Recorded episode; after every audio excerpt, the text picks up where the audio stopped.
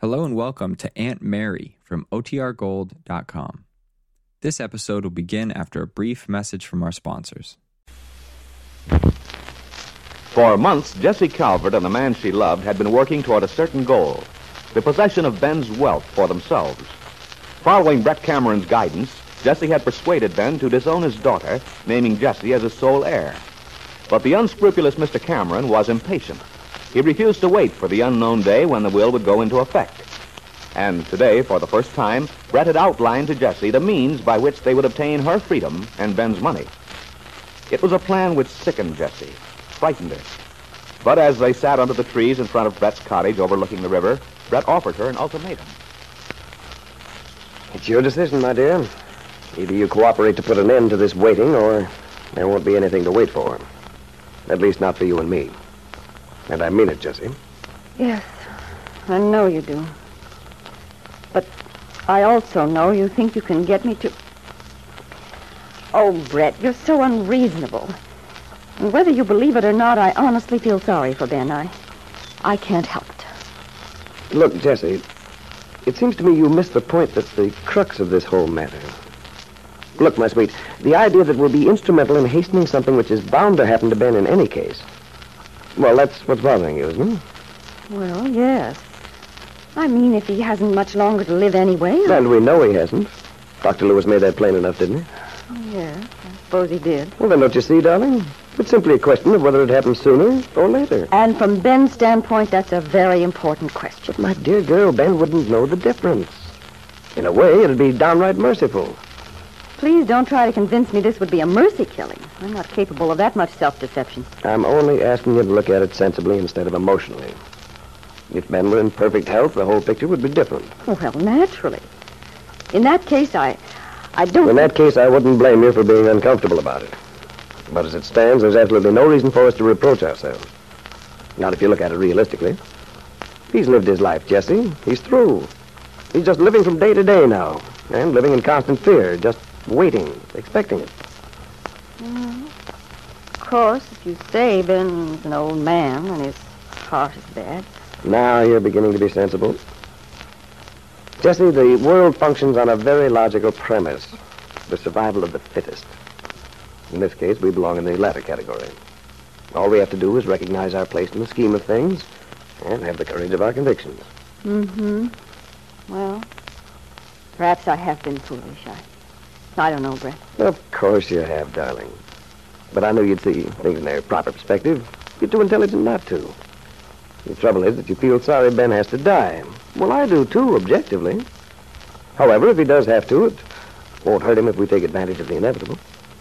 Oh, if it were only all over. If it were only in the past. It will be soon, darling.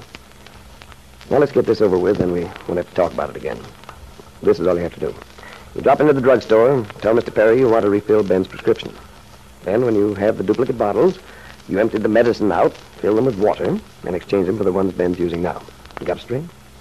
Well, I'm so afraid they might suspect something at the drugstore. Nonsense. You can handle it, darling. You're a very ingenious woman. You can get Perry so flustered with your charm, he'd hand over a loaded revolver. Oh, don't be too sure. I am, though. I'm counting on you, Jessie. That's all you have to do. And then, darling, we'll have everything we want. Everything. But Jessie kept seeing her husband's face, remembering his affectionate concern for her nowadays, his gentleness. She sighed.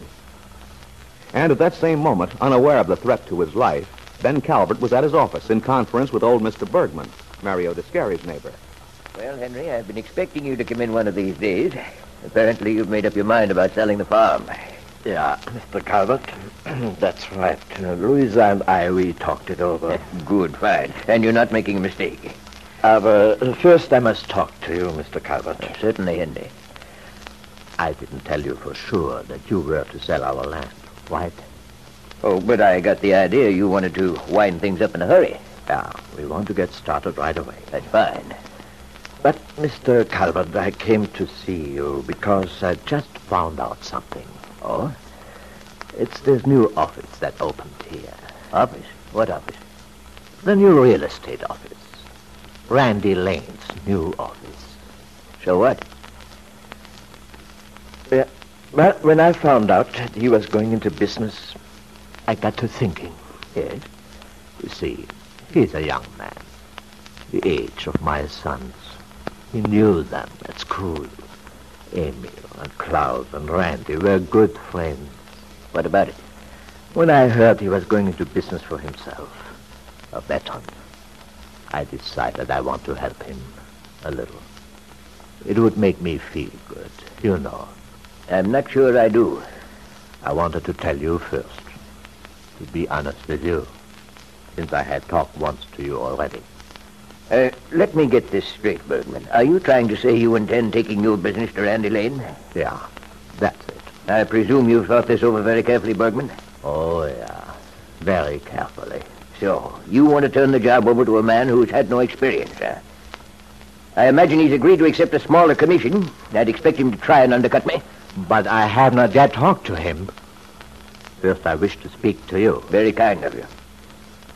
And it's very kind of you to want to give a young man a boost. But in your particular circumstances, well, didn't you tell me you were concerned about your wife? That she was suffering from being there at the farm, all the memories? That is so. Well, then, surely you aren't going to hold up this move just to pacify some... Mr. Calvert, I don't like a lot of talk and argument. I don't like people to try and change my mind for me once it's made up.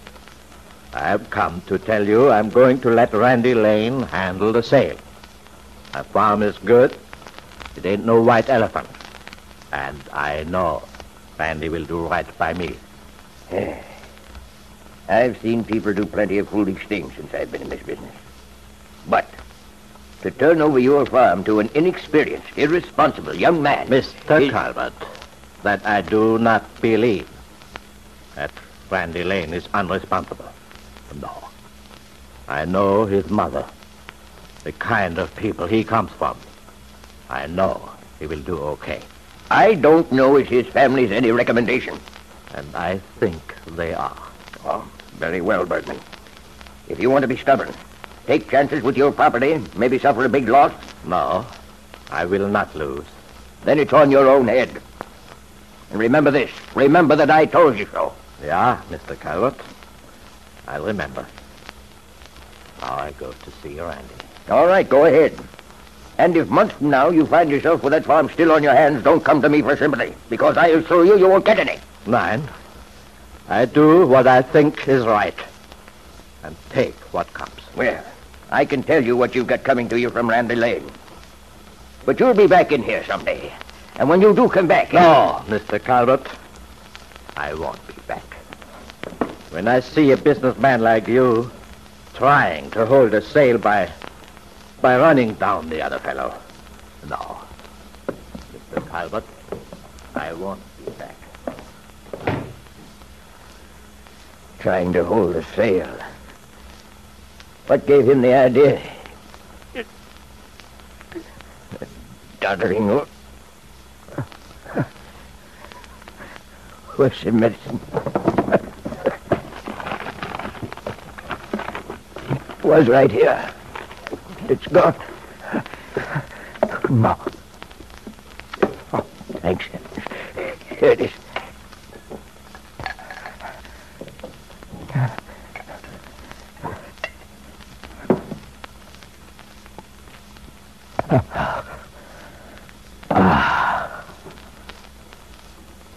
Ben hastily gulped down the drops of medicine he put into the glass of water poured from the water cooler on his desk. In a few minutes, his color was more normal, his breathing less painful. The medication was doing its work. But I wonder, Ben, how long it will be before the day you reach for the medicine which brings such relief and take out instead a bottle filled with plain water, placed ready for you by Jessie, your own wife.